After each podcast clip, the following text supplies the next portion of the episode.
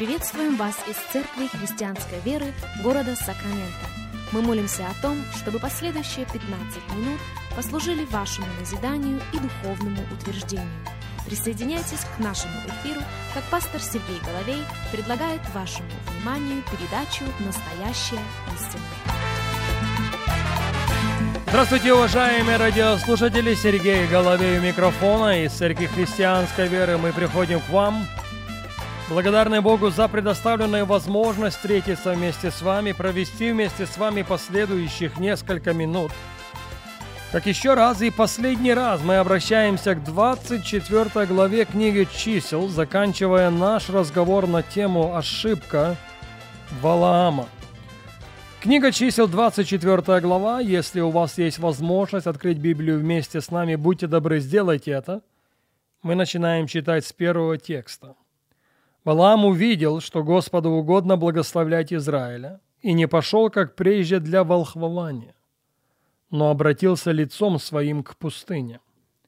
И взглянул Валаам и увидел Израиля, стоящего по коленам своим, и был на нем Дух Божий.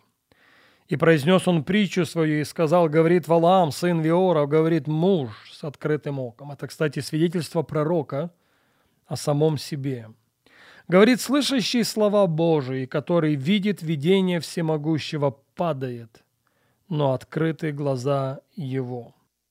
Будьте добры, обратите внимание на четвертый стих еще раз, говорит, слышащий слова Божии, который видит видение всемогущего, падает, но открыты глаза его. Похоже, в четвертом стихе 24 главы книги чисел Валаам осознал, что совершил огромнейшую и огромнейшую ошибку. К чему она сводится? На этой серии радиопрограммы стараемся ответить именно на этот вопрос. Согласитесь, не так уж много и мы знаем о Валааме со страниц Священного Писания, тем не менее – нам предоставляется возможность сформировать определенное мнение об этом человеке. И не столько о нем, как о человеке, сколько о вещах, олицетворением которых он стал. И, кстати, его адресуют авторы как Ветхого, так и Нового Завета. В Старом Завете речь идет о совете Валаама. В Новом Завете разговор об учении Валаама. Апостолы Иуда и Петр говорят нам об обольщении Валаама, о беззаконии пророка. Апостол Иуда, в частности, предупреждает нас о том, чтобы мы не шли путем этого человека. Поэтому возвращаемся к тому же вопросу, в чем, собственно, ошибка этого человека? Что произошло? Ведь же начиналось все просто потрясающе – Повествование о нем приоткрывает занавес в его внутренний мир. Мы знакомимся с ним как с человеком бескомпромиссным, твердым, который без извинения может ответить людям власть имеющим. Но потом что-то поменялось. Потом, похоже, что-то надломилось. И я полагаю, что 24 глава, первый стих книги чисел показывает нам, что имело место. Поэтому, цитируя этот текст для вас еще раз, Валам увидел, что Господу угодно благословлять Израиля, и не пошел, как прежде. Не пошел куда? Он не пошел, как прежде, на высоту. Он не пошел, как прежде, на встречу с Богом. Он посчитал, что встреча с Богом на данном этапе второстепенна. Он посчитал, что встреча с Богом на данном этапе не так актуальна. Вместо меня – подумал Валаам, сейчас может говорить мой опыт. И, собственно, после первого стиха 24 главы книги чисел все начало катиться вниз, достаточно стремительно катиться вниз. Поэтому через всю серию этих радиопрограмм звучал и продолжает звучать призыв о том, чтобы мы, как последователи Иисуса Христа, никогда и ни при каких обстоятельствах не сделали поиск Божьего лица второстепенным. Это будет очень и очень опрометчиво с нашей стороны прийти к заключению, что мы вычислили Бога. Мы сообразили для себя, согласно какой формулы Бог работает. Но, друзья, Бог намного больше, чем формула или какой-то алгоритм. Он Бог, и этим все сказано. В послании к евреям в 11 главе в 6 стихе мы читаем с вами «Без веры угодить Богу невозможно, ибо надобно, чтобы приходящий к Богу веровал, что Он есть, и ищущим Его Бог воздает». Заметим, не пришедший к Нему, но приходящий к Нему. Надобно, чтобы приходящий к Нему веровал, что Он есть, и ищущим Его, прилежно ищущим Его, Бог воздает. Мы с вами далеко не первое поколение, которое задает сложные вопросы в попытке найти ответы. В своих посланиях апостол Павел посвящает этому очень много внимания. В частности, 9 глава послания к римлянам говорит об этом очень и очень детально. Давайте обратимся к этой главе прямо сейчас. Римлянам 9 глава 10 стих. «И не одно это, но так было и с Ревекой, когда она зачала в одно время двух сыновей от Исаака, отца нашего. Ибо когда они еще не родились и не сделали ничего доброго или худого, дабы изволение Божие в избрании происходило.